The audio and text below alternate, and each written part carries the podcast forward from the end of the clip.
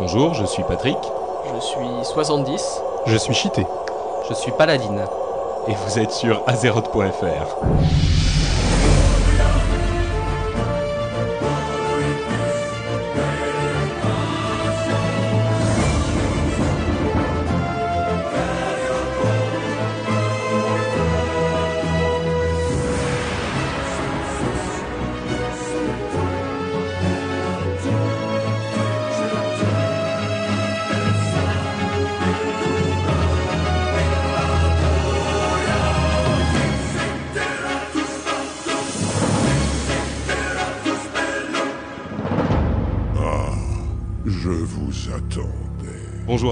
et bienvenue sur ce sixième épisode d'Azeroth.fr. Nous sommes avec euh, deux invités spéciaux ce mois-ci pour euh, parler un petit peu de l'extension dans laquelle nous sommes tous, et Daniel le premier, et euh, également euh, de movie making puisque nous sommes avec euh, Neka et son comparse euh, Antoine. Donc euh, Neka, est-ce que tu peux te présenter et euh, nous expliquer un petit peu qui tu es? Oui, donc euh, Neka, donc moi je suis sur le serveur Illidan, donc je suis en général connu pour la réalisation de la trilogie Blo, la trilogie vidéo. dont, dont on a parlé en fait, euh, je crois que c'était le mois dernier. Avec Euh, Aguilar et Dagorn, oui. Tout à fait, ouais. Et euh, effectivement, il y a, il y a deux euh, movie makers qui sont assez connus, je crois, sur la, la scène française. C'est Jack et toi. euh, Il qui paraît. Des... je confirme, qui fait des vidéos assez intéressantes. Euh, et, et donc, toi, tu es l'auteur de. Donc de la trilogie Blo. À la base, c'était une vidéo de guild euh, sans prétention. Enfin, je, je Mhm. voulais faire une vidéo PVE en fait, euh, un petit peu comme Jack. quand j'ai commencé, c'était lui, c'était BWL trilogie. D'accord. Euh, donc moi, c'était une vidéo sur Molten Core et le début de, de BWL, là où on en était arrivé, donc à Vaelstraz. Le projet Ouais, a pris de l'ampleur et, euh, et Ouais, voilà. je vais, je vais t'interrompre parce qu'on va en parler un petit peu plus, Ouais. euh, un petit peu plus tard. Et donc, tu es venu avec ton jeune camarade euh, Antoine ou Coquine. Garce, comme on le, comme on le connaît dans le jeu. Oui, c'est moi. Et, que- et qu'est-ce que tu fais, toi, Antoine, dans le Je suis Hunter Cheaté.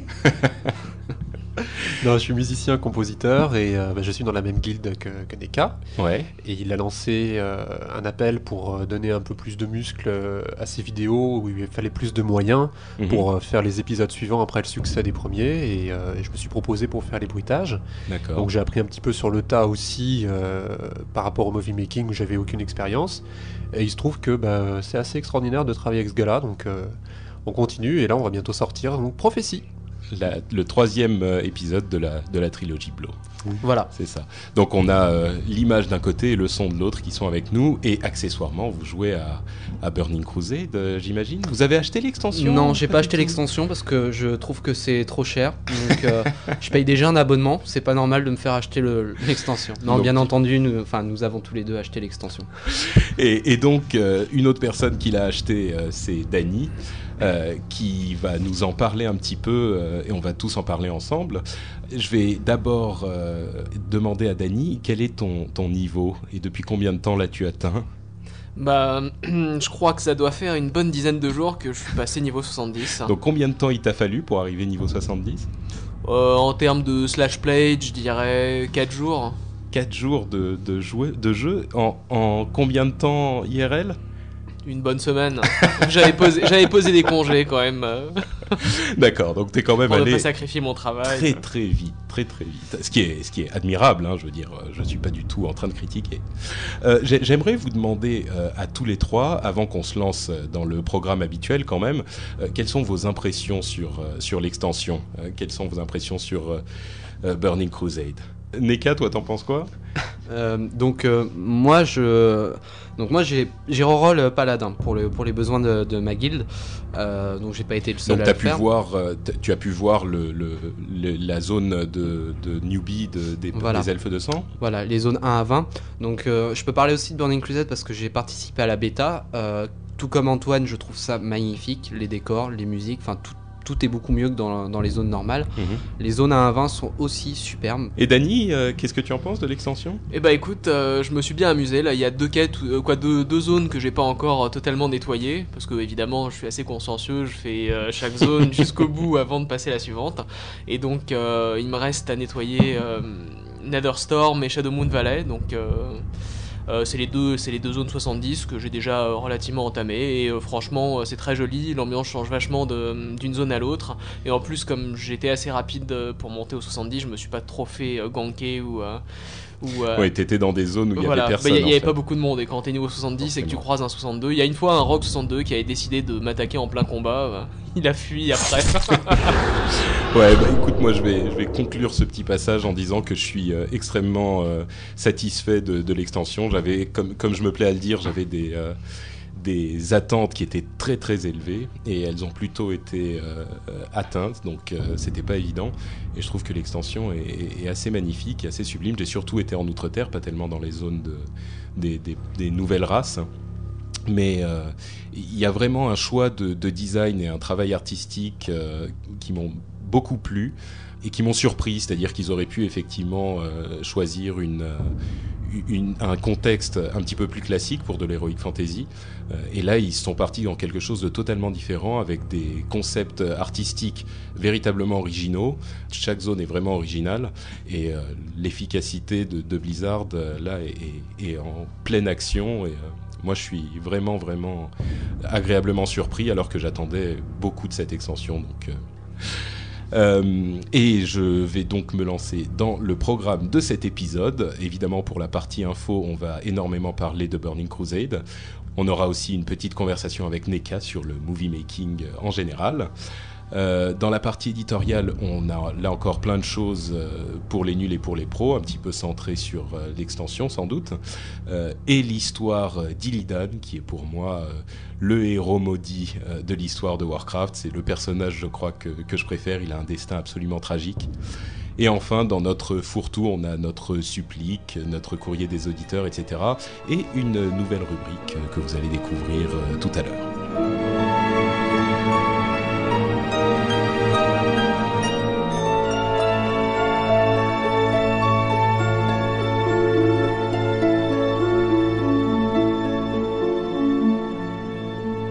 Va commencer la partie news avec euh, le lancement euh, de Burning Crusade.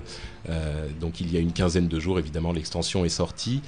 Et je pense qu'une partie d'entre vous a peut-être déjà vu l'event, soit par les vidéos de Blizzard, soit par celles qu'on a fait nous et qu'on a mis sur le site. Dany, donc, euh, ceux qui ont vu la vidéo sauront que tu étais avec nous euh, à l'event de lancement. euh, Mais j'étais quand même à minuit pétante devant mon PC pour l'ouverture des portes, donc j'ai commencé le soir même. Voilà.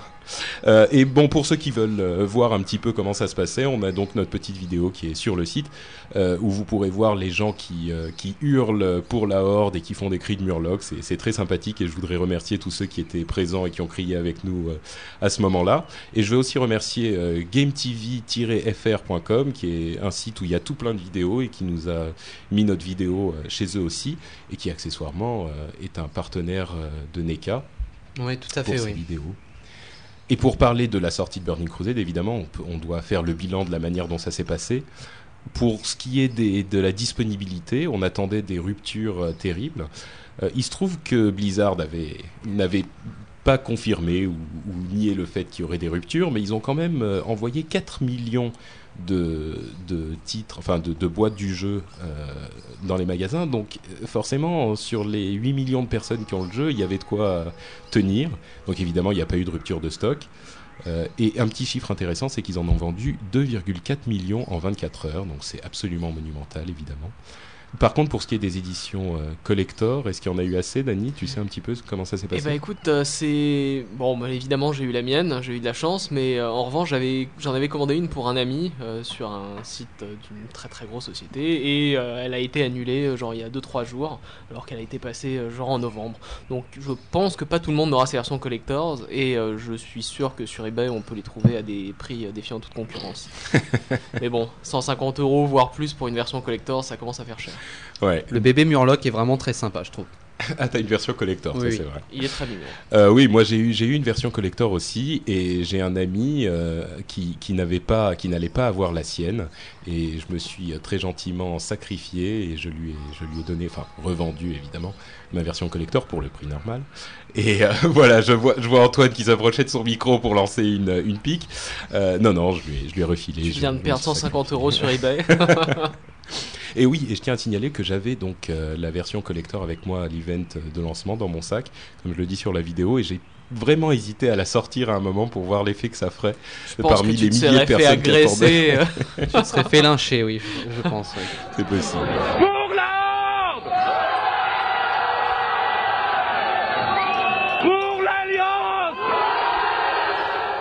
Un autre chiffre intéressant, c'est euh, le fait qu'il y ait 8 millions de joueurs. Et j'écoutais, je sais plus quel, pod- quel podcast, je crois que c'est euh, World of Warcast, qui est un podcast anglais, euh, où il faisait la, la remarque suivante, c'est que 8 millions de joueurs dans le monde, ça veut dire que c'est plus d'une personne sur 1000 dans le monde qui joue au jeu. Ça me paraît être un chiffre assez hallucinant. Si vous prenez 1000 personnes au hasard, il y en aura un qui joue à World of Warcraft dans le monde entier. Donc, C'est marrant euh, parce que si on prend 4 personnes au hasard dans cette pièce, on joue tous à WoW. Et dans le jeu, alors, ça s'est passé comment? Euh, On craignait les crashs à répétition. Ah euh, bah, Il y les- en a eu pas mal quand même. Hein. Sur Sholag, c'est crash, crash, crash. Ça continue encore maintenant de temps en temps. C'est vrai, a- vous avez des crashs encore? Ça arrive, oui. Très Et vous, sur Illidan, ça s'est passé comment? On dit. Illidan, Alors, d'accord. alors, mon ami est une mauvaise foi parce que sur Illidan, alors, avant le lancement, il y a eu des crashs quand tout le monde était regroupé devant la porte. Une fois derrière la porte, il n'y a pas eu un seul crash. Moi, je sais que côté des zones surpeuplées, euh, dans les zones de bas niveau, parce qu'il y Mhm. a quand même eu énormément de reroll paladin ou enfin du moins sûr, ouais. Elfe de sang euh, au moment de la sortie. Il y avait du lag, mais ça restait très correct. Mais un grand bravo en tout cas sur le, le système de respawn euh, des, des mobs qui est beaucoup plus rapide selon le, le nombre de personnages sur la zone. Ça, ça a été euh, extra pour PEX Ouais, euh, plus fait, rapidement. ouais. Mm. Le respawn dynamique qui, qui change le- la, la rapidité des, des rip-hop en fonction de la quantité de mobs qui, qui meurent, euh, ça c'est pas mal. Effectivement, moi je crois que dans l'ensemble, la, la qualité de, de cette mise à jour euh, est- a- c'est plutôt, était plutôt bonne. euh, et, tous, les, tous les, les vétérans qui ont l'habitude de ce genre d'extension dans les MMO euh, attendaient le pire. Et, et dans l'ensemble, ça s'est quand même pas mal passé, je trouve. Alors, il y a beaucoup de mauvaises langues aussi. Bien sûr, non, c'est vrai qu'il y a eu quelques crashs euh, dans la semaine qui a suivi le lancement, enfin sur Non, mon serveur. en tout globalement, globalement, c'est tolérable. hein. C'était euh, Globalement, rien, de, ouais. rien de dramatique. C'était, euh, il y a eu une ou deux soirées où ça n'a pas fonctionné. Voilà.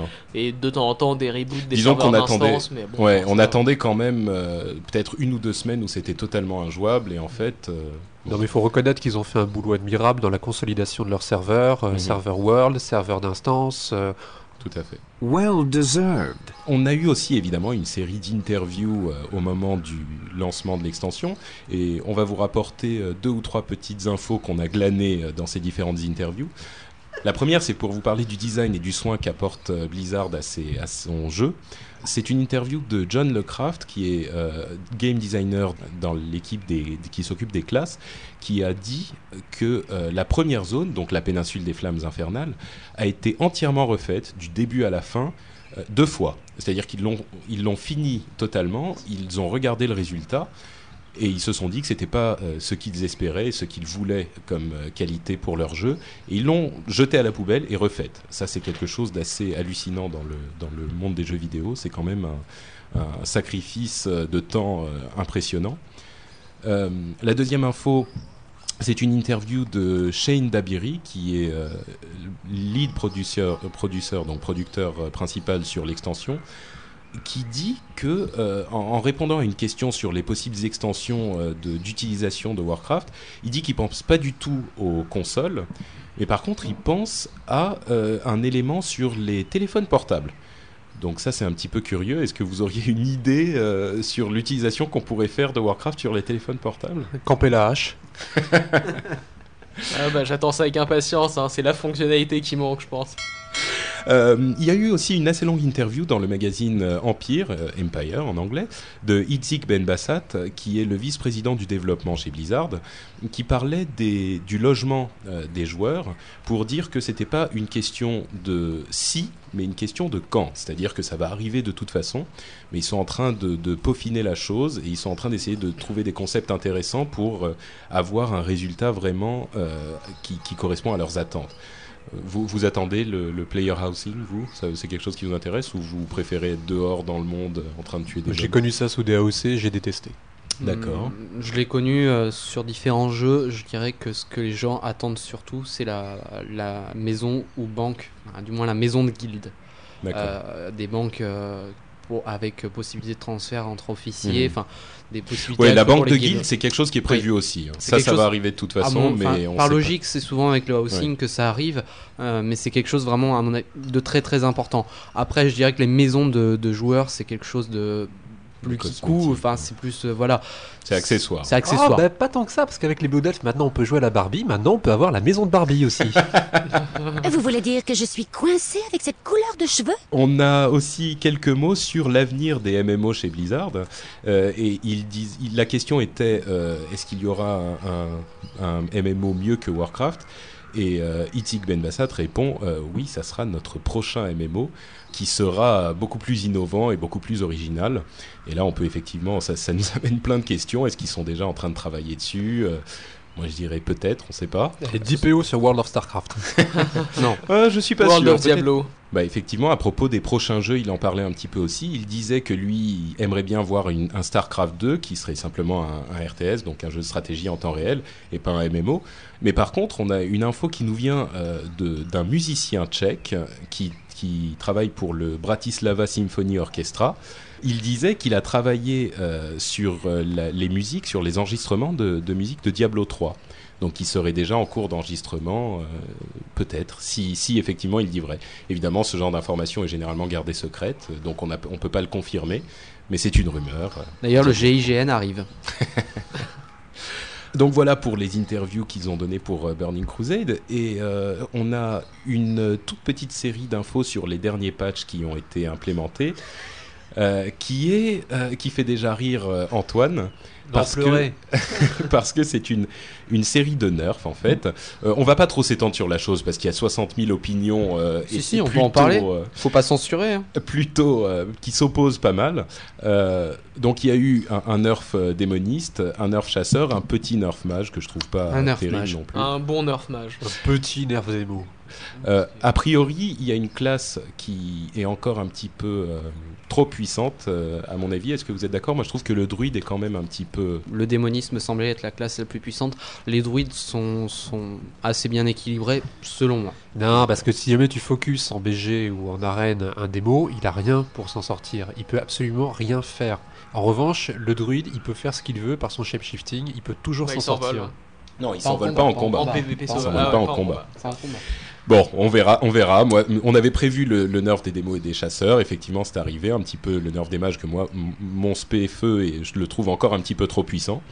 Et euh, Je crois que c'est la première personne au monde à se plaindre ouais, qu'il est tout trop puissant. je m'en plains pas, Bah, mais écoute, je le tu peux constate. toujours désenchanter ton, ton équipement hein, et, jouer et tout les- nu. Et les druides, à mon avis, vont être les prochains à être nerfés. Et, euh, on verra si l'avenir euh, me donne raison. Et à propos d'avenir, euh, on a quelques mots de Tseric, qui est un community manager anglais, qui nous dit que euh, les, les revamps de classe sont terminés et qu'il y aura évidemment des changements pour chaque classe pour adapter et pour euh, remettre l'équilibre entre les classes. Mais par contre, ça se fera euh, petit à petit et pas avec un revamp sur un patch pour une classe. Donc euh, c'est fini, le patch review des, voleurs, le patch review des démonistes, ça se fera petit à petit. Et, là où moi je pense que les druides sont un petit peu puissants, je pense que tout le monde est d'accord pour dire que les guerriers sont un petit peu sous-puissants, y compris euh, les community managers euh, du site américain. Euh, C'est-à-dire que a priori les développeurs vont revoir les, capacités du guerrier, mais ça va se faire aussi petit à petit et surtout ils attendent de voir ce que ça donne au niveau 70 avec l'équipement de niveau 70 pour pas devoir changer 60 fois à la suite. Un autre type de review qui va arriver, et là je pense que ça va faire plaisir à beaucoup de monde, c'est la review des métiers. C'est-à-dire que les métiers vont être euh, entièrement refondus, là aussi, parce que c'est vrai que les, les trucs qu'on produit avec euh, les professions sont pas forcément toujours très utiles. Il y a quelques objets qui sont pas mal, mais dans l'ensemble c'est pas c'est pas très avantageux. Donc euh, bon, il y a effectivement un petit problème à ce niveau-là, mais euh, ça va être euh, ça va être revu. Donc on espère qu'il y aura des choses intéressantes. Et la première profession qui va être revue, ça va être l'ingénierie. Donc c'est la première sur la liste. Une autre info à propos des chasseurs. Il a été annoncé toujours sur les forums US et, d'ailleurs ça a été repris bien sûr sur les forums français. Il a été annoncé qu'il n'y aurait pas des- de place d'étable supplémentaires. Euh, donc ça c'est un petit peu décevant peut-être pour ceux qui voulaient avoir plus de pets en même temps, mais par contre euh, il y aura des nouvelles capacités de pets qui vont arriver. Euh, on ne sait pas quand exactement, pe- peut-être avec le prochain gros, le prochain gros patch. Les nouvelles capacités de pets sont prévues. Tant mieux parce que honnêtement les, les pets qu'on trouve dans, dans Burning Crusade je les ai pas trouvés Ouais, pas super intéressant. Ils apportent pas grand chose.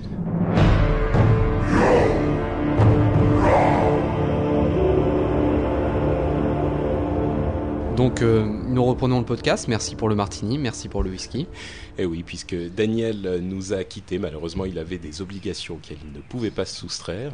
Oh il y a du whisky Et, et donc nous avons sorti les alcools, euh, histoire de détendre un petit peu nos, nos deux invités, euh, puisque c'est maintenant euh, à eux de parler, puisqu'on va vous parler un petit peu de movie making. Et je voudrais poser la question à Neka, c'est quoi le movie making? Oula. Alors euh, on rentre dans les détails techniques tout de suite ou euh, Vas-y, lâche-toi. Non, donc en fait, euh, donc le movie making, bon, c'est tout simple en français, c'est euh, création de vidéos. Donc euh, depuis le lancement de World of Warcraft, c'est vrai que euh, on a vu beaucoup de movie makers talentueux exploser, se, se révéler. Donc c'est c'est quelque Ouais. chose de très réussi. Il y a même des sites qui sont entièrement consacrés aux, aux films faits dans les jeux vidéo. hein. Voilà, tout à fait. Donc aujourd'hui, il y, a, bah, il y a le site machinima.com. En France, euh, nous avons euh, gametv-fr.com qui regroupe toutes les vidéos World of Warcraft. C'est un des rares sites français à vraiment avoir une base de données de vidéos aussi importante. Et toi, euh, tu fais quoi dans tout ce beau petit monde? Alors moi à la base, euh, donc moi à la base c'était vraiment des vidéos pour ma guilde que je faisais. Donc j'ai commencé euh, par des, des petits essais parce que je maîtrisais pas du tout euh, les logiciels. Donc l'envie m'est venue donc en voyant la vidéo Molten Core de Jack. Mhm. Aujourd'hui il ne peut plus voir cette vidéo, il ne la supporte plus. Mais elle est pas mal pourtant. Oui, elle reste, elle reste culte dans, dans le movie making français. Donc c'est une vidéo totalement PVE. Mhm. Donc Jack a toujours fait du PVE en incluant quelques séquences RP dans ses vidéos. Ouais. C'est vrai que c'est quelque chose qui ne touchait pas. Donc bon, je vais parler pour lui parce qu'il aurait dû être présent. Malheureusement, bon, bah, il n'a pas pu venir. Euh, Salut Jack, j'espère que tu vas bien. Donc bonjour à Jack. Donc non, aujourd'hui, lui, euh, il, il allait vers le PVE. Il le dit lui-même en voulant intégrer un peu de RP, mais c'était pas son point fort. Mhm. Euh, Aujourd'hui, il voit aussi que le, le côté RP est quelque chose de très intéressant à exploiter et apparemment, il souhaite s'y diriger aussi. Donc D'accord. Bon, il, y a- il- il planche sur un gros projet d'une trilogie. Peut-être qu'on travaillera ensemble dessus. euh, on en a parlé, on en a discuté. Donc, mais en tout cas, ses prochaines vidéos à Jack seront normalement euh, des histoires, enfin des films. D'accord. Il y a une chose qui est indéniable concernant Jack, c'est que c'est un movie maker qui a un bon goût euh, absolu.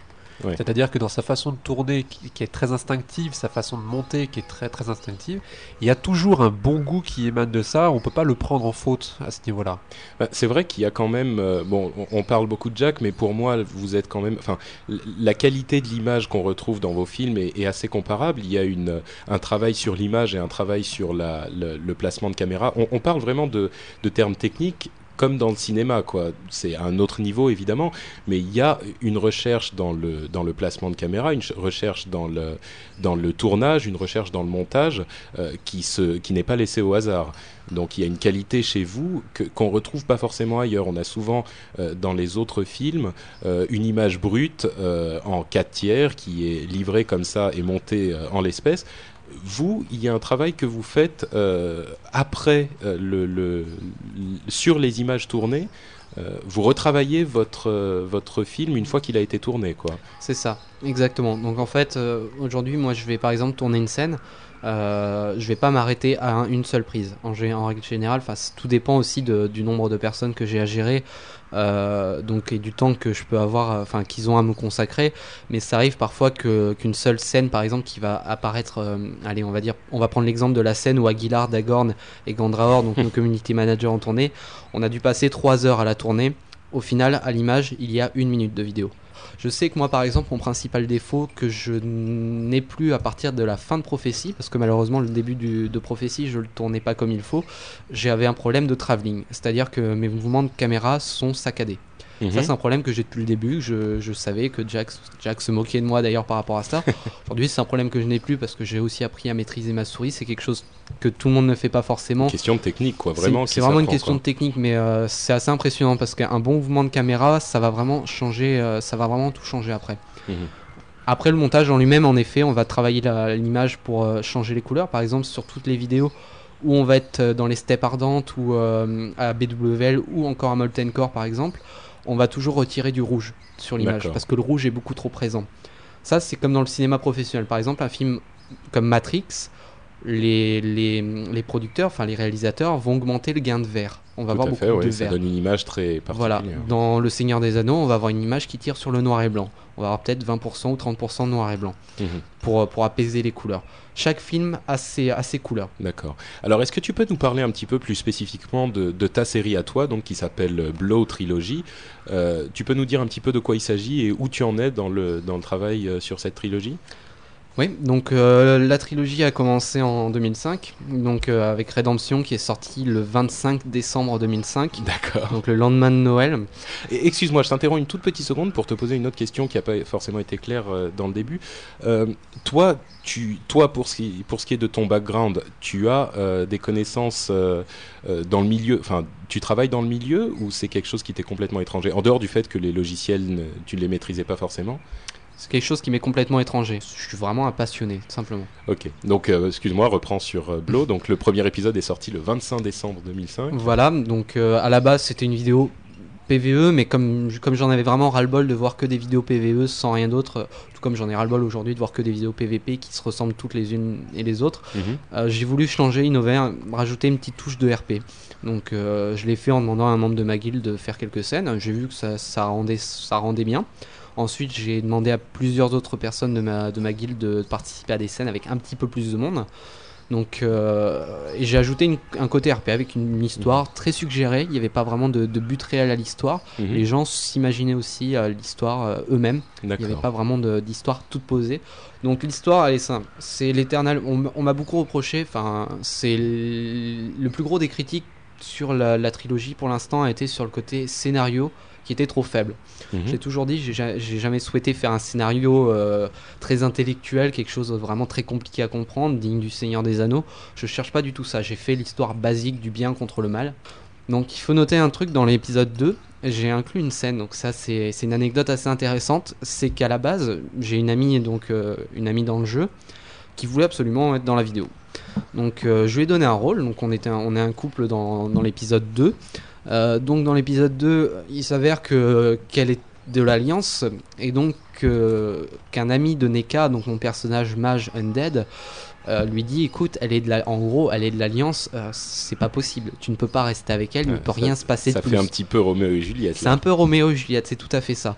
Donc euh, Neka, avec la plus grande, enfin, il culpabilisera, mais il décide de la tuer. Mon Dieu, quelle tragédie. Alors pourquoi il la tue C'est aussi parce que moi je ne pensais pas avoir à me resservir de cette histoire-là. Alors qu'en fait, c'est la base de l'épisode 3. C'est la base de l'épisode 3 parce que tout le monde, enfin 80% des commentaires sur la vidéo étaient mais qui sont ces deux personnages? Et en fait, au fur et à mesure qu'on avance dans la trilogie, c'est ça qui est très intéressant, on comprend tout un scénario qui n'était que très suggéré au départ et qui donne un relief à l'ensemble qu'il n'y avait pas auparavant. C'est ça qui fait dans le troisième épisode, donc sans le spoiler, Mmh. euh, un caractère vraiment, euh, vraiment, vraiment chouette parce que, ok, on s'écarte complètement du, euh, du- de la storyline qui est donnée par Blizzard. Dans la vision de NECA, c'est la Horde et l'Alliance sont en guerre et, et pas pour rien. Ils se tapent vraiment dessus, ils peuvent absolument pas du tout se sentir. Mhm. C'est pas des petites escarmouches. Et les gentils sont pas les gentils, les méchants sont pas les méchants. En gros, les pourris, c'est l'Alliance, ça nous change. zog zog. Et, au final, il y a une véritable histoire au milieu de, de tout ça avec deux personnages qui conditionnent des batailles complètement titanesques avec Ah 320 personnes, je l'ai dit. Alors voilà, ça, ça, c'est Ouais. l'autre point que je voulais aborder avec vous. Euh, c'est que dans la, le troisième épisode que tu m'as montré euh, tout à l'heure euh, en, en exclusivité mondiale, Mm. euh, il y a une scène qui est particulièrement Il va y impressionnante. avoir des émeutes maintenant quand tu as dit ça.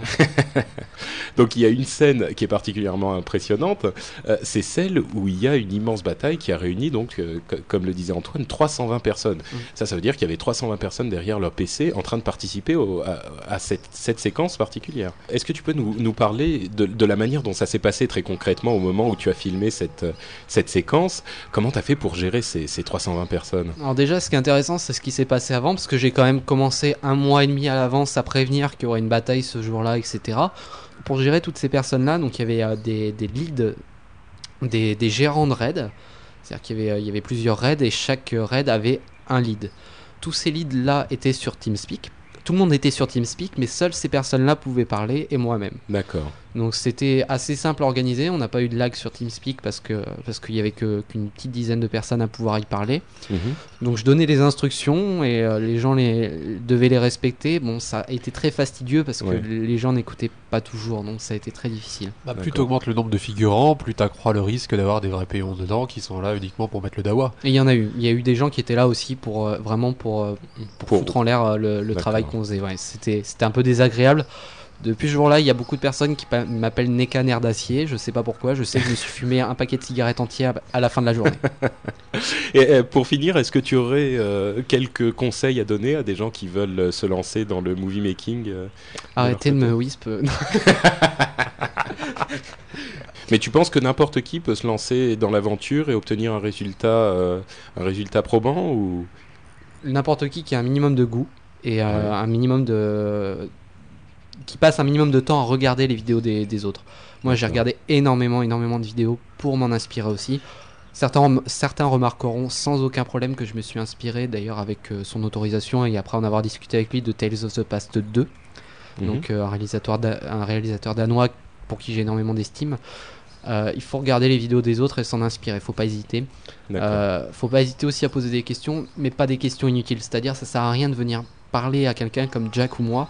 Euh, c'est peut-être un appel que je lance, mais pour nous demander qu'est-ce qu'on utilise comme logiciel. Est-ce qu'on peut aider à faire une vidéo? Est-ce qu'on peut faire la vidéo des gens? On ne le fera pas. Il faut aussi un petit peu prendre son temps soi-même. Ouais. Sur Internet, il y a de nombreux tutoriaux. Ouais. Sur Internet, il y a de nombreux tutoriaux pour faire des vidéos. Il y a des sites de movie making qui sont vraiment dédiés à ça. Ouais. L'entraide le- existe vraiment. Non, Le- mais on apprend mieux quand on apprend soi-même. Moi, j'ai une question pour euh, Antoine aussi, euh, qui s'occupe donc de la partie sonore. Euh, quelle, euh, quelle est l'importance de ton travail dans le résultat final? Pour toi, bon, je me doute bien que tu vas pas me dire que c'est pas important, mais quand on pense à un film, on pense avant tout euh, à des images. Toi, comment est-ce que tu définis ton rôle dans les, dans les, les films faits par Neka Euh, moi, IRL, je suis musicien et compositeur et je joue de la basse et du piano. Je joue des instruments qui ne sont pas sur le devant de la scène, c'est-à-dire qui servent de- de- d'armature, de, squelette au morceau. Euh, parce que j'ai rien à dire, tout simplement. Donc je suis pas capable de prendre un solo ou, euh, ou de balancer un truc comme ça. Non, j'aime bien être là à supporter. Pour moi, le rôle de la musique dans les vidéos et, euh, et dans les films en général, dans tout ce qui est expression artistique, c'est que ça ne se remarque pas, que ça ne s'entende pas, mais que le jour où c'est pas là, on se rend compte que vraiment ça manque. Il y a deux choses que je veux dire à ce propos, c'est que c'est amusant ce que tu dis, mais l'interview euh, de la personne qui a fait les musiques de Burning Crusade, euh, j'ai oublié son nom et, je m'en excuse, il disait exactement ça, que la musique ne devait pas vraiment s'entendre, mais par contre le jour où elle est plus là, euh, ça, doit vraiment euh, contribuer à l'ambiance, euh, à l'ambiance du jeu et donc. euh, Alors t'as la musique d'un côté et puis t'as les bruitages de l'autre. Donc on est d'accord qu'on est en train de parler de quelque chose qui est complètement subalterne comparé à la qualité des images et du montage. hein. C'est vraiment c'est peanuts comparé au travail que fait Neka. Mais ces, ces bruitages-là, c'est euh, c'est un côté extrêmement immersif. Donc là, c'est ce qu'on essaye de faire, c'est de l'immersif. Et puis en plus, comme là sur la vidéo de, de Prophecy, euh, Neka a vraiment voulu se lancer dans le, dans le doublage des voix. C'est un travail complètement titanesque. Tu le, tu le dis d'une certaine d'une façon, on dirait que tu, tu n'apprécies pas, c'est marrant. Je le dis comme si les euh, 20 prochains jours euh, chez moi, j'allais stagner au level euh, 69 et j'allais jamais passer mon 70 surtout.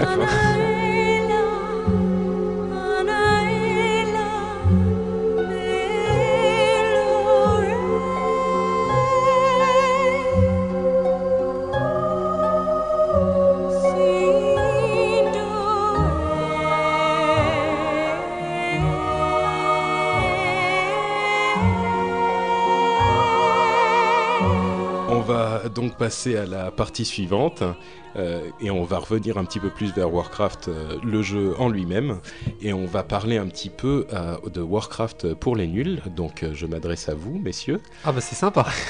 Ça se voit que t'es de l'Alliance. hein. Et là, euh, on a dans notre euh, partie Warcraft pour les nuls l'ouverture qui est le truc que j'aurais voulu savoir. Euh, Est-ce que vous saviez, vous, que quand on est dans l'hôtel des ventes, il y a un moyen très simple pour trouver les recettes qu'on ne connaît pas encore?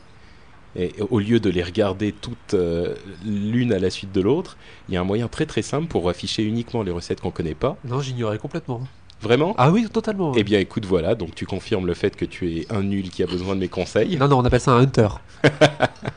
Donc en fait, il suffit de cliquer sur euh, l'option euh, voir les objets utilisables et ça, ça filtre pas uniquement en fonction du niveau ou des, ou des objets, des armures que vous pouvez équiper. Euh, pour ce qui est des recettes, vous allez également avoir toutes les recettes que vous ne connaissez pas encore et que vous pouvez apprendre avec votre niveau. Donc ça, c'est quand même très pratique. euh, ça, ça fait beau- gagner beaucoup de temps. Ah oui, mais c'est parce que je suis un G. C'est pour ça, j'ai jamais eu Il besoin. n'y a pas de recette. Il y a pas de recette. Exactement. Ensuite, je vais vous parler de quelques informations pratiques pour euh, Burning Crusade. Si vous arrivez à peine euh, en Outre-Terre, il y a quelques petites informations que tout le monde euh, devrait savoir. D'abord, il n'y a pas d'entraîneur de classe en Outre-Terre. C'est pas la peine de demander à tout le monde. Il y en a pas. Il faut retourner dans les capitales de l'ancien monde quand vous passez de niveau pour apprendre vos nouvelles capacités. Ça, c'est réglé. Autre chose, il n'y a pas de- d'hôtel des ventes en Outre-Terre, nulle part. Là encore, il faut retourner euh, dans les anciennes capitales pour euh, aller vers l'hôtel des ventes et essayer de faire un petit peu d'argent pour gagner votre, pour acheter votre monture. Je peux donner un conseil euh, de fourbe? Vas-y. Il suffit de créer un reroll que l'on va planter dans sa capitale et avec lequel on va switcher pour aller vérifier l'hôtel des ventes. Parce que le transfert d'argent étant automatique, il suffit de lui envoyer un petit courrier. Et à propos de banque, euh, il y a une seule banque en Outre-Terre, et c'est dans la, grande ville de l'Outre-Terre, qui est la ville de Chatrat. Euh, c'est là-bas que vous allez trouver deux banques, une chez les clairvoyants et une chez les, chez les Aldor. Euh, Mais qu'est-ce donc que ces deux réputations, mon cher Patrick? Eh bien, écoute, euh, on, on arrive effectivement à, la- à parler des Aldor et des, et des clairvoyants. Euh, quand vous arrivez à Chatrat, il y a euh, trois factions en fait. La faction de la ville en elle-même, les, les Chataris, je crois, ou les Chatars. Chatars, voilà. Et il y a les, une autre faction qui, que vous allez devoir choisir. Euh, c'est le, le choix se fait entre les Aldor et les clairvoyants. Si vous choisissez l'un, vous allez devenir euh, ennemi des autres. Donc certaines parties de la ville ne vous seront plus accessibles. Euh, Peut-être que vous pourrez m'aider euh, sur cette question. Moi, je ne sais pas vraiment laquelle choisir. Écrit Et- Danny Help. Mais Dany n'est plus là. Et comme vous, vous réfutez totalement votre statut de noob euh, dans Warcraft. Alors, la première chose à savoir, c'est qu'un elfe de sang ne peut pas choisir l'Aldor et qu'un Draenei ne peut pas choisir les clairvoyants. C'est faux. C'est faux. Vraiment? Non, c'est vrai Je ne crois pas. Ah Ah bah écoute, euh, c'est une question qu'il nous faudra vérifier. Et, et là, on se rend compte qu'on aurait vraiment besoin de l'aide de Dany, hein, qui, qui qu'est-ce que ce jeu a comme profondeur hein On voit que t'es Hunter. toi. Euh, et la deuxième chose alors? Est-ce qu'il y a une faction qui est meilleure que l'autre pour certaines classes? Est-ce Bah, que... non, de manière générale, euh, en fait, les deux classes permettent d'acquérir des, euh, des items, des patrons d'enjeux de, de, de métier, euh, et en, montant la faction, en montant la réputation. Pour monter la réputation, il faut bâcher euh, du mob d'une certaine catégorie pour récupérer dessus des items qui vont pouvoir augmenter la faction.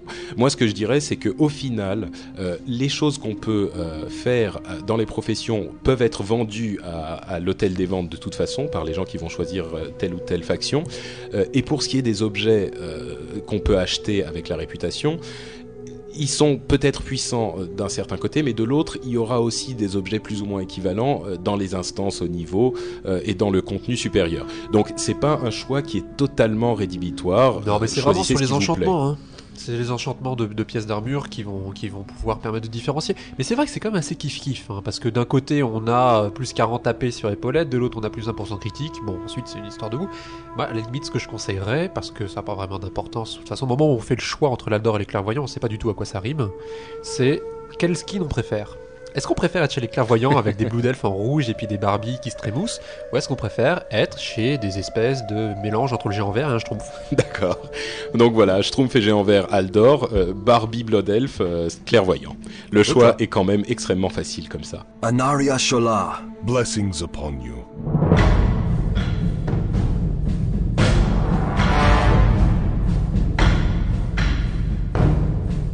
Une autre chose dont je voudrais parler, c'est les boss des nouvelles instances de Burning Crusade, euh, qui sont des, des, boss qui ont une mécanique qui est peut-être un petit peu nouvelle pour les gens qui ne sont pas habitués euh, au, au raid, parce que c'est vrai que dans plusieurs instances, il y a des, des, rencontres qui vont être un petit peu différentes de la, de la mécanique classique. On envoie le tank sur le, le mob et il, il, tape autant qu'il peut. Et une fois qu'il a l'aggro, nous on commence à envoyer nos, nos, dégâts et notre DPS. Il y a beaucoup de rencontres qui sont, qui sont beaucoup plus dynamiques, beaucoup plus actives et qui sont inspirées un petit peu des raids euh, au niveau. Euh, je vois Antoine qui hoche la tête euh, en, en, en, approbation de ce que je dis. Ouais, parce que je trouve ça très très bien. Là maintenant, on donne en fait le, principe des, instances au level où il y a des techniques, ce qu'on appelle les techs pour les boss, à, la portée des personnes qui euh, se connectent deux heures ou trois heures dans la semaine. Donc ça, c'est drôlement bien parce que ça leur donne eux un plaisir de jeu et c'est pas forcément euh, la, la, population la moins représentative du jeu. Tout à fait, oui. Et euh, là, on va se lancer dans notre partie histoire, euh, que je vais enregistrer après quand mes camarades seront partis, histoire d'être un petit peu tranquille. Si on n'avait rien à dire sur Illidan. Et, et, je vais vous parler d'Illidan, qui est pour moi, euh, comme je le disais tout à l'heure, l'un des personnages essentiels du jeu. Et, et, vous allez découvrir ça avec nous tout de suite.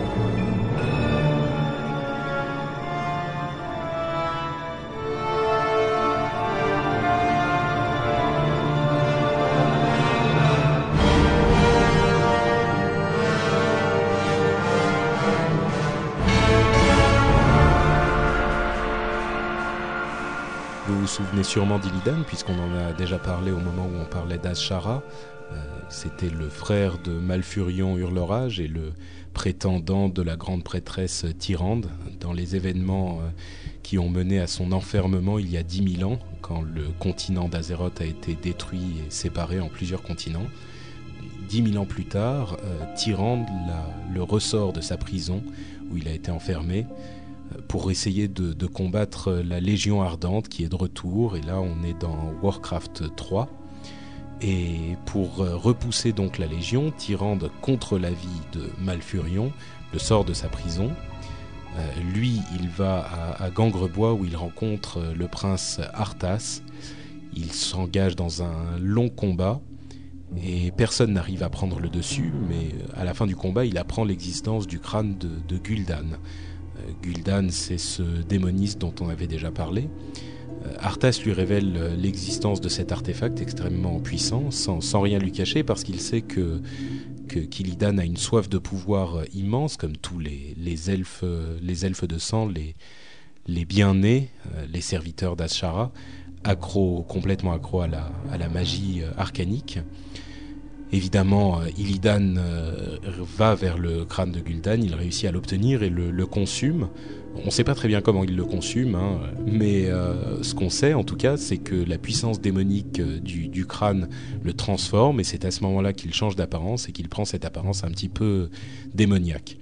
Donc euh, il réussit à battre le maître de, Grand Grebois qui répandait la, corruption de la Légion euh, sur le continent de, de Kalimdor.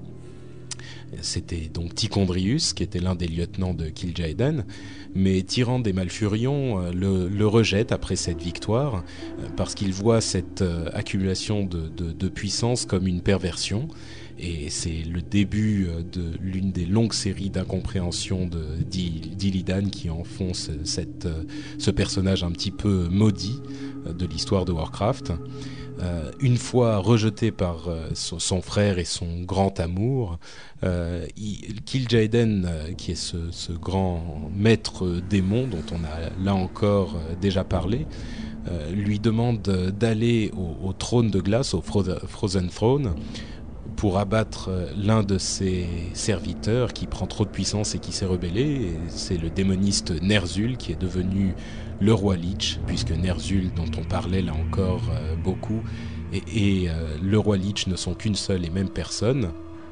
Et il sait, grâce à la mémoire de Gul'dan, euh, qu'il aura besoin de plus de force pour le battre, et il appelle les Nagas. Et là, si vous avez bien suivi l'histoire, vous savez que les Nagas sont les descendants des serviteurs d'Ashara, les descendants des, bi des bien-nés.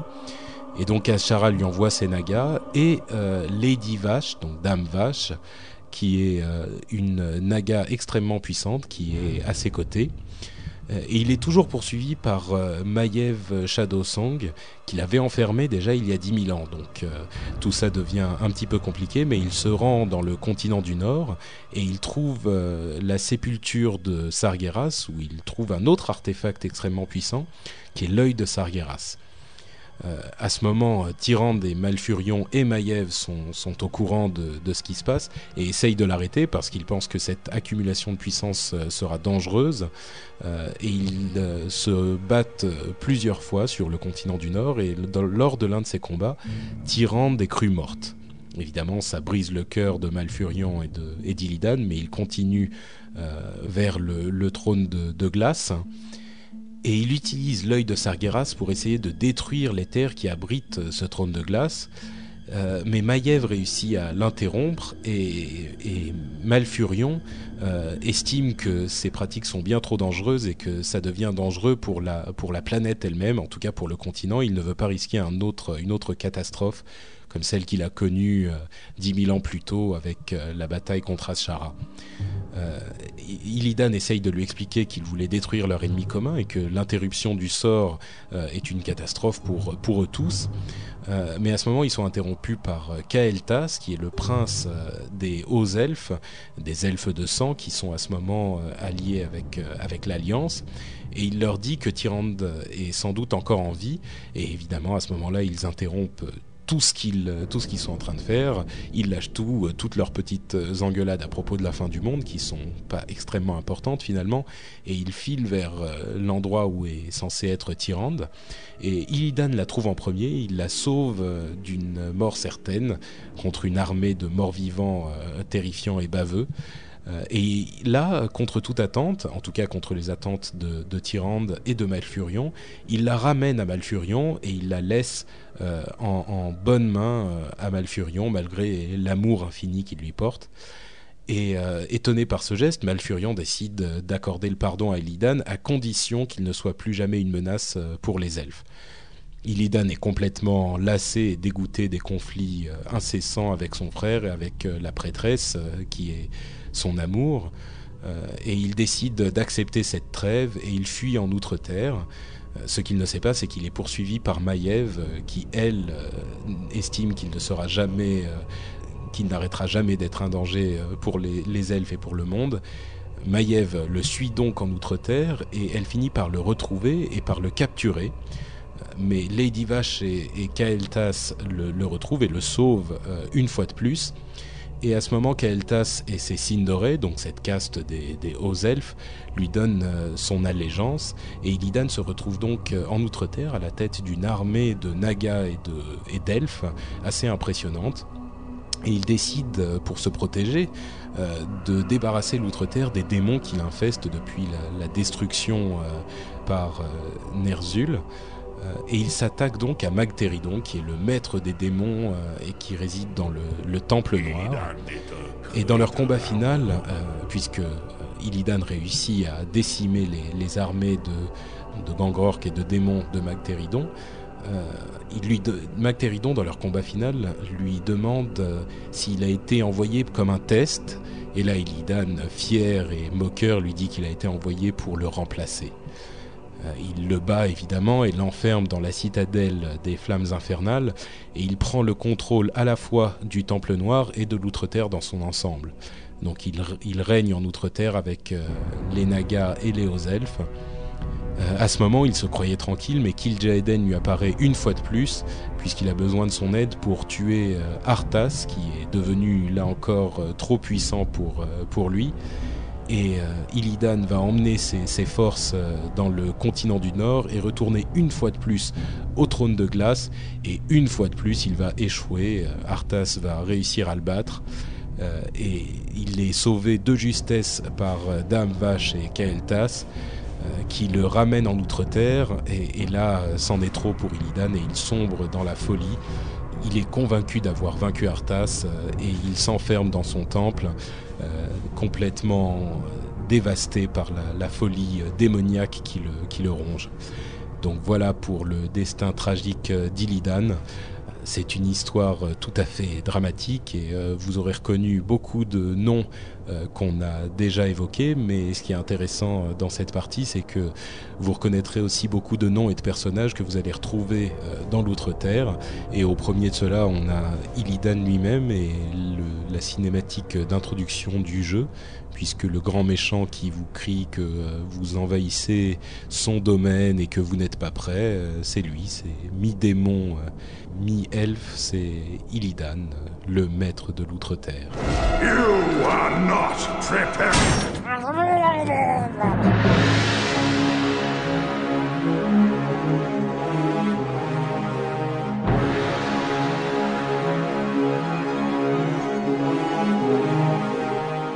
Voilà pour Illidan, et là on passe à notre partie pour les pros, et, vous allez changer de, casquette tous les deux, et passer euh, et, vous transformer en pro et en raider euh, fou. Et euh, on va se lancer dans un tout petit décompte pour savoir un petit peu ce qui s'est passé depuis la sortie de l'extension à haut niveau. Où on en est pour ce qui est des raids et des, grosses guildes. La première chose, je pense, dont tout le monde est au courant, c'est le premier niveau 70. Euh, vous avez entendu parler de ça, j'imagine? Non. Pas du tout. Euh, C'était pas un fait divers au journal de Pernod? Voilà, exactement.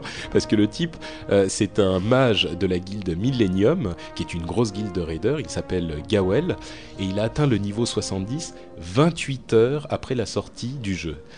Et euh, c'est quand même extrêmement impressionnant, mais ce qu'il faut savoir, c'est qu'il l'a pas fait tout seul quand même. Euh, Voilà, c'est pour ça que moi je trouve pas ça forcément si impressionnant que ça. C'est qu'au final, c'est, il a été beaucoup aidé par ses, par ses amis de guilde. Donc ça a été un système de, ça a été un système qu'ils ont montré en vidéo. Donc euh, d'agro massif euh, de, de, de mobs, d'ennemis. que, le, le mage va taper lui une fois pour avoir la propriété de, de l'expérience. Voilà. Et ensuite, Donc et ensuite euh, tous ses tous ses amis euh, finissent euh, le mob. d'accord. Donc toi, t'es un petit peu, t'es pas super impressionné par la chose. quand Pas du tout.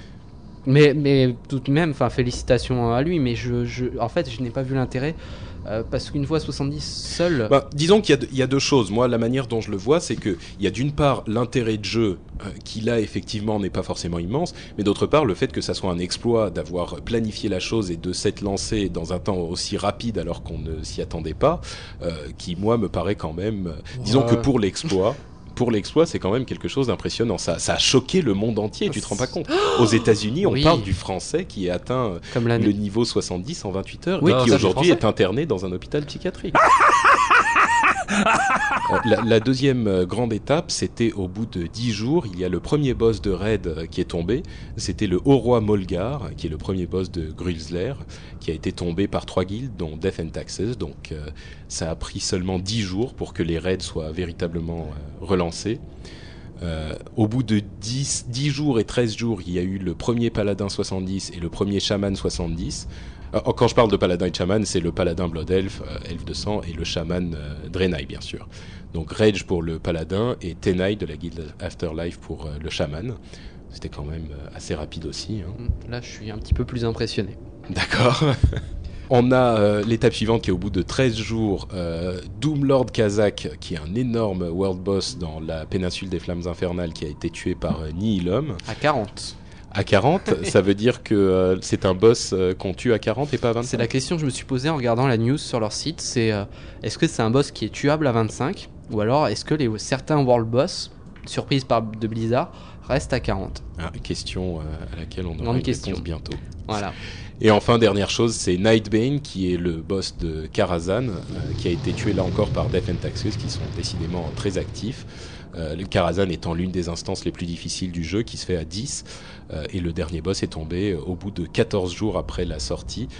Et ça, ça veut dire que euh, il y a déjà la, vie du raid dans Warcraft qui est relancée à peine deux semaines euh, après le- la sortie. Euh, les hauts niveaux sont repartis. Euh, vous, c'est le cas chez, chez Blo Ah bah, ah, on parle de Nihilum et de Death and Taxes, c'est le très très très très très haut niveau du jeu mondial. Tout à fait. Chez Blo, en tout cas, nous on ne le recherche pas. Après, par contre, pour ce qui est Nightbane, alors je sais pas s'il avait été tombé, mais sur la bêta, euh, une guilde française, je Ouais, sur la bêta, effectivement, euh, ce qu'il faut dire aussi, c'est que toutes ces guildes se sont, ont beaucoup joué à la bêta et ont, ont eu le temps de se préparer. Donc, c'est pas comme s'ils partaient de zéro. non. We're allied with the Torren? Fantastic! We'll be having steak twice a week. La question suivante, c'est la question des, des drakes du néant.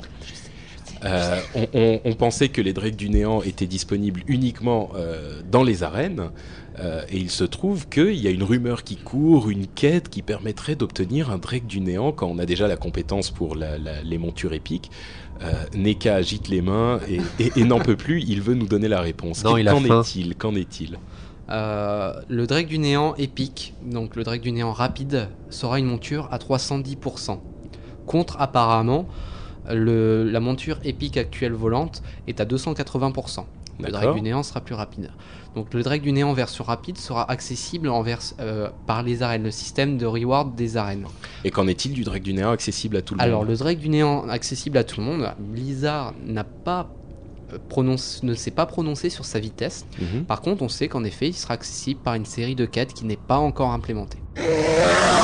Une autre question pour les gens très haut niveau. Il y a une polémique qui a été, qui a dévasté le net euh, ces quelques dernières semaines, qui est le niveau des boss, à savoir est-ce que les, les, les boss qui ont une tête de mort à la place de leur niveau, donc vraiment les gros machins, euh, s'adaptent euh, au niveau des, des, des joueurs qui vont les affronter?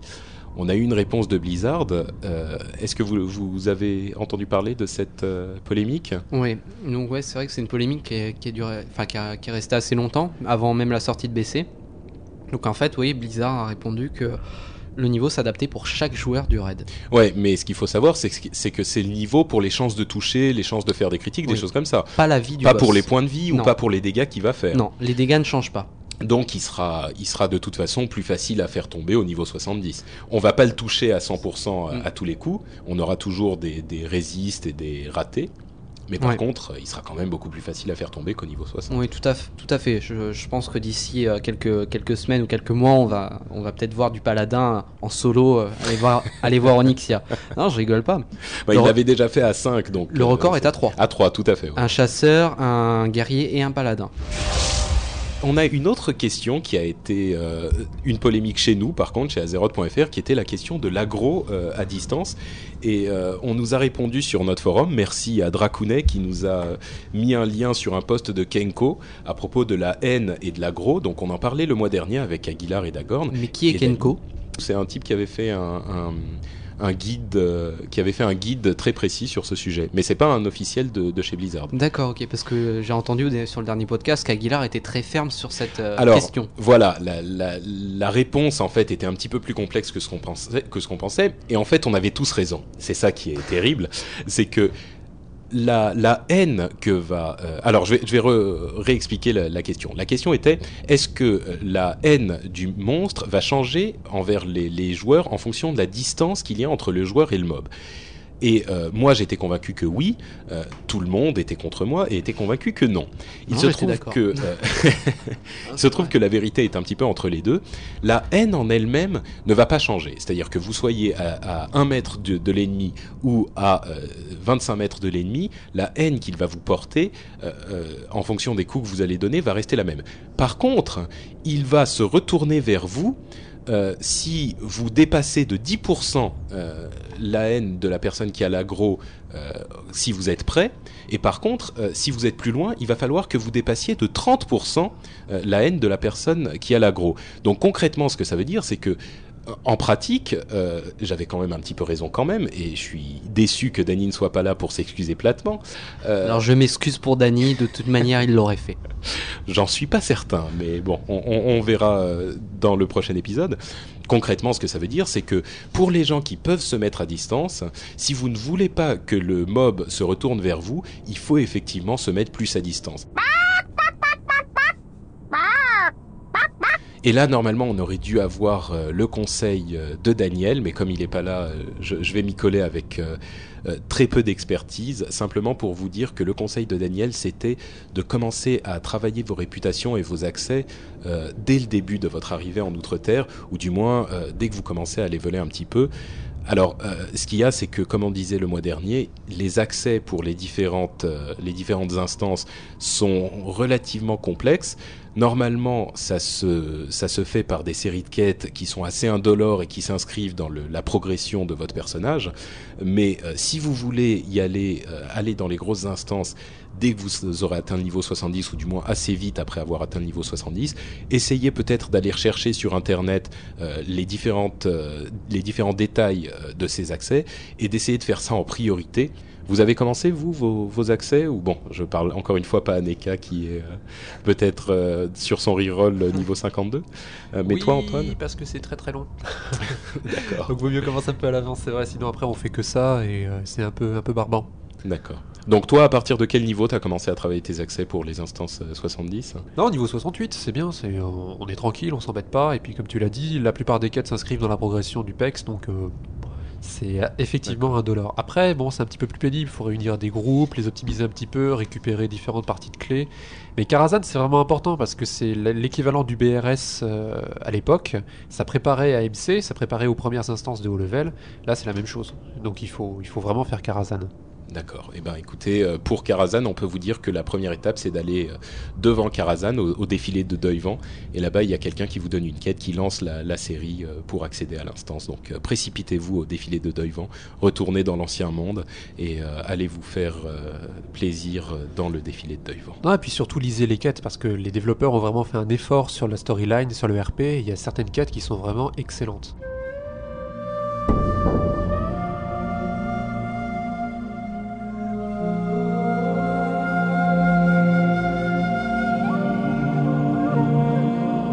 Et là, on passe euh, dans notre partie fourre-tout, euh, où on va commencer justement par euh, ce dont il parlait, qui est une transition magnifique. C'est notre supplique du mois. Notre supplique du mois, c'est les gars, lisez vos quêtes. Lisez vos quêtes. Alors, il y a deux choses. Les quêtes vous disent ce qu'il faut faire. Euh, C'est simple, il y a un texte, c'est des mots qui sont écrits dans le, journal de quête et vous expliquent ce qu'il faut faire dans la quête. Euh, c'est vrai qu'il y a beaucoup de gens qui ne lisent même pas les quêtes et qui vont se, précipiter euh, sur le canal général et spammer ça et nous, nous donner un canal général dans la péninsule des Flammes Infernales qui pour le coup porte bien son nom puisque le, le canal devient absolument infernal. C'est une série de gens qui demandent où est tel mob, où est tel objet, est-ce que vous savez où je peux trouver truc? Si vous lisez la quête et que vous avez vous n'avez toujours pas trouvé, bon là à la limite posez la question. Mais quand c'est écrit noir sur blanc sur la quête, c'est vrai que c'est un petit peu pénible. Même la patience des Draenei a ses limites. Il y a quand même un autre euh, élément qui est important, c'est que accessoirement euh, les, les les quêtes sont extrêmement sympathiques dans le dans le dans l'extension, beaucoup plus même que dans le- le- l'ancien monde, moi je trouve. Et si vous ne, lisez, pas les quêtes, vous allez vraiment rater une partie de l'histoire euh, et une partie du jeu. C'est un élément vraiment important. Dans chaque zone, il y a une histoire à comprendre euh, et c'est quelque chose de vraiment, euh, de vraiment sympathique et qui augmente le plaisir du jeu. Et, là, c'est la transition avec notre partie on aime, on n'aime pas, où moi, ce que j'aime dans, Burning Crusade, c'est que chaque zone est vraiment un mini scénario. euh, bon, évidemment, il y a énormément de quêtes qui sont euh, va tuer euh, 12, euh, 12 oiseaux, va ramener 4 œils de Murloc, les pauvres Murlocs. Euh, mais par contre, il y a euh, une ou deux séries de quêtes qui sont liées avec l'histoire de la zone et qui se terminent dans l'instance. Et là, dans euh, Burning Crusade, c'est le cas pour euh, toutes les zones. Il y a, euh, c'est des, c'est- finalement, les zones, c'est des mini-scénarios, quoi. C'est des, c'est des petites histoires, euh, et ça se termine dans les instances qui sont une conclusion euh, à ces histoires, et ça apporte un vrai plus au, au plaisir du jeu. Et c'est vraiment dommage de passer à côté. Moi, je pense que c'est un énorme atout de, de, de l'extension, quoi. C'est aussi le cas dans les zones de bas level d'ailleurs, les nouvelles zones. Tout est basé sur euh, le pourquoi de la zone. Pourquoi elle est comme ça, pourquoi elle est là? C'est c'est exactement pareil, aussi bien côté Draenei que, que Elfe de sang. Oui. Et pour la partie on n'aime pas, euh, on va parler un tout petit peu du craft. Euh, bon, c'est un petit peu. euh, ils- ont déjà annoncé qu'ils voulaient revoir les méthodes de craft et les recettes de craft et, les métiers en général. Et c'est vrai que euh, bon, moi je le fais parce que de toute façon j'ai- envie de monter mes professions, mais c'est vrai que c'est pas, euh, c'est très répétitif, c'est pénible, euh, c'est pas, il y a pas vraiment de choses nouvelles ou intéressantes dans les professions. Donc là, il y a vraiment quelque chose à faire, quoi. On, avait écrit notre fil conducteur du podcast et j'avais mis ça avant de lire le, le- le renouvellement des professions prévues par Blizzard. Mais donc c'est vraiment un point noir qu'il faut améliorer. je suis heureux d'apprendre que ça va arriver, mais ça pourra pas arriver trop tôt. On l'attend avec impatience.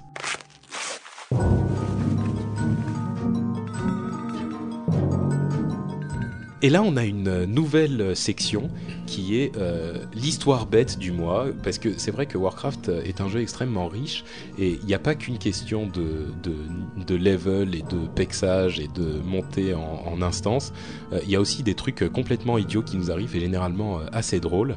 Et moi, j'ai une, euh, histoire qui m'est arrivée euh, dans la zone du marécage de Zangar. En fait, il y a une, ville qui est très haut placée, euh, qui s'appelle Tereldor pour euh, l'Alliance, et euh, qui est entourée de champignons géants. Et moi, j'étais donc tout en haut de, la zone, et je vois un champignon un petit peu à côté de, de la plateforme des griffons, qui était un petit peu plus bas. Et je me suis dit, euh, je vais tenter un truc. Je vais essayer de monter à cheval et de sauter euh, aussi loin que possible pour essayer d'atteindre ce champignon, pour descendre en fait sans utiliser l'ascenseur.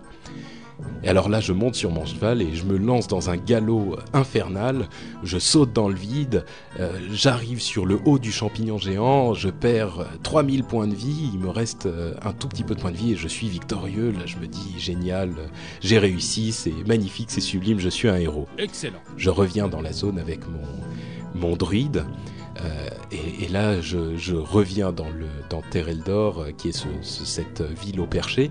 Je me dis, bon, ben, je, vais, essayer d'utiliser la capacité du druide, qui est la capacité euh, de chat, euh, qui est que quand le chat tombe de, très haut, il, il, se fait pas aussi mal que quand il est dans, une autre forme. Donc je me transforme en chat, je vais essayer de faire la même chose, d'arriver sur ce, champignon. Sauf que euh, je, prends mon élan, je cours, et là je me rends compte que quand je suis en chat, je vais quand même beaucoup moins vite que quand je suis en cheval épique, et donc je vais beaucoup moins loin.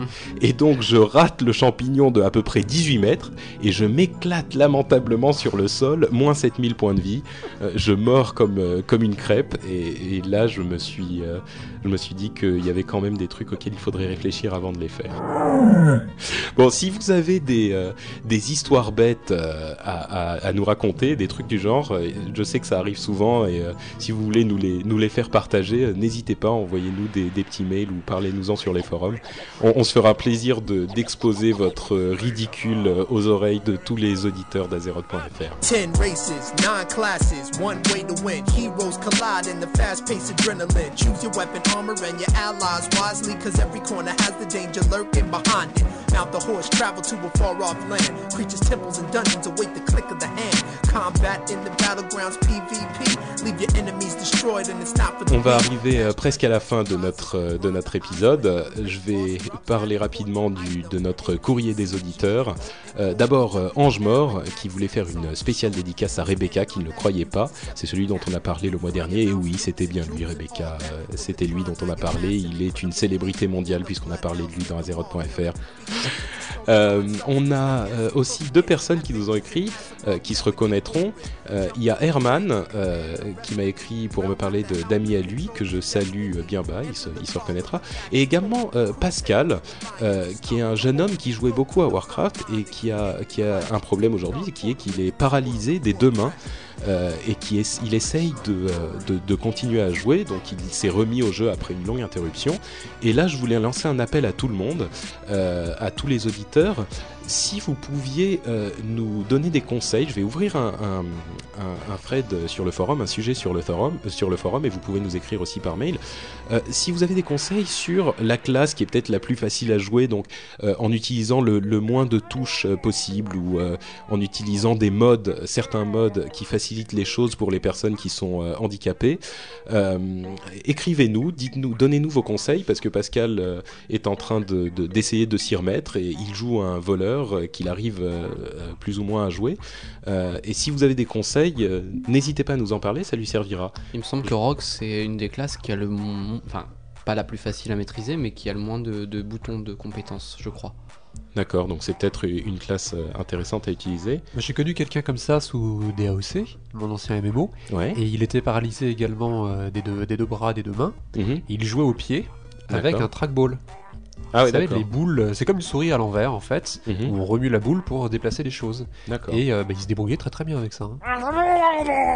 Un autre petit coucou à la guilde Entité Inconnue de euh, Lénoriel, euh, qui nous a envoyé un petit mail et qui nous a supplié de leur dire bonjour, donc voilà. Ah, il en appelé lui.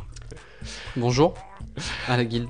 Euh, sur les forums, on a euh, Bassmore, dont on avait déjà parlé, euh, qui avait gagné le Glooby, donc le Murloc, euh, le bébé Murloc, qui avait été rendu disponible par Blizzard exclusivement pour l'Europe.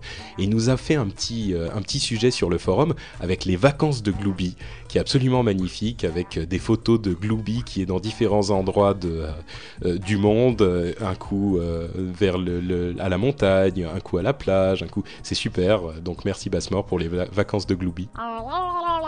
Dernière petite chose, c'est notre euh, petit update sur iTunes. On a eu des commentaires ce mois-ci, pas mal. Donc, je voudrais remercier évidemment les gens qui nous ont qui nous ont laissé des commentaires sur iTunes. C'est très sympa. Et je voudrais en lire juste un qui m'a beaucoup amusé. Euh, C'était le commentaire de Corecaps qui nous dit euh, en, en commentant azeroth.fr le podcast qui pique, première pièce d'armure valable pour toutes les classes et toutes les races d'Azeroth, liée dès la première écou- écoute. Il vous apportera des bonus en inté, esprit, humour, etc. Tout cela pour tous vos persos, y compris le mort-vivant qu'on joue presque tous IRL. Donc euh, j'ai c'est trouvé ce commentaire euh, assez intelligent et assez euh, flatteur. Donc euh, voilà, je voulais vous, vous lire ce petit truc. Et si vous ne l'avez pas encore fait, n'hésitez pas à aller nous mettre un petit commentaire sur iTunes, ça sera apprécié. Avec toute ma gratitude. Bon et voilà, c'est sur cette, euh, sur cette histoire qu'on va conclure notre sixième épisode. Je voudrais évidemment remercier euh, Dany qui est plus là, euh, et, et Neka et, et Antoine et, et Garth d'être, euh, d'avoir participé à cette émission. Merci à toi. Et euh, vous avez quelque chose à dire, euh, comme toujours, je laisse le dernier mot au- à nos invités pour conclure le- l'émission. Je suis sûr que ça va être quelque chose de très intelligent. C'est juste un jeu, calmez-vous les mecs. Bon, merci beaucoup, bon jeu, amusez-vous bien et on vous dit euh, rendez-vous euh, le mois prochain pour un épisode encore plus intéressant et encore plus drôle. de- Parce que c'était pas intéressant Date de sortie de prophétie peut-être? Oula, un gros moment. C'est une grande question. Non, il sortira entre le 15 février 2007 et le 31 décembre 2007. Merci beaucoup, à bientôt, ciao. Au revoir.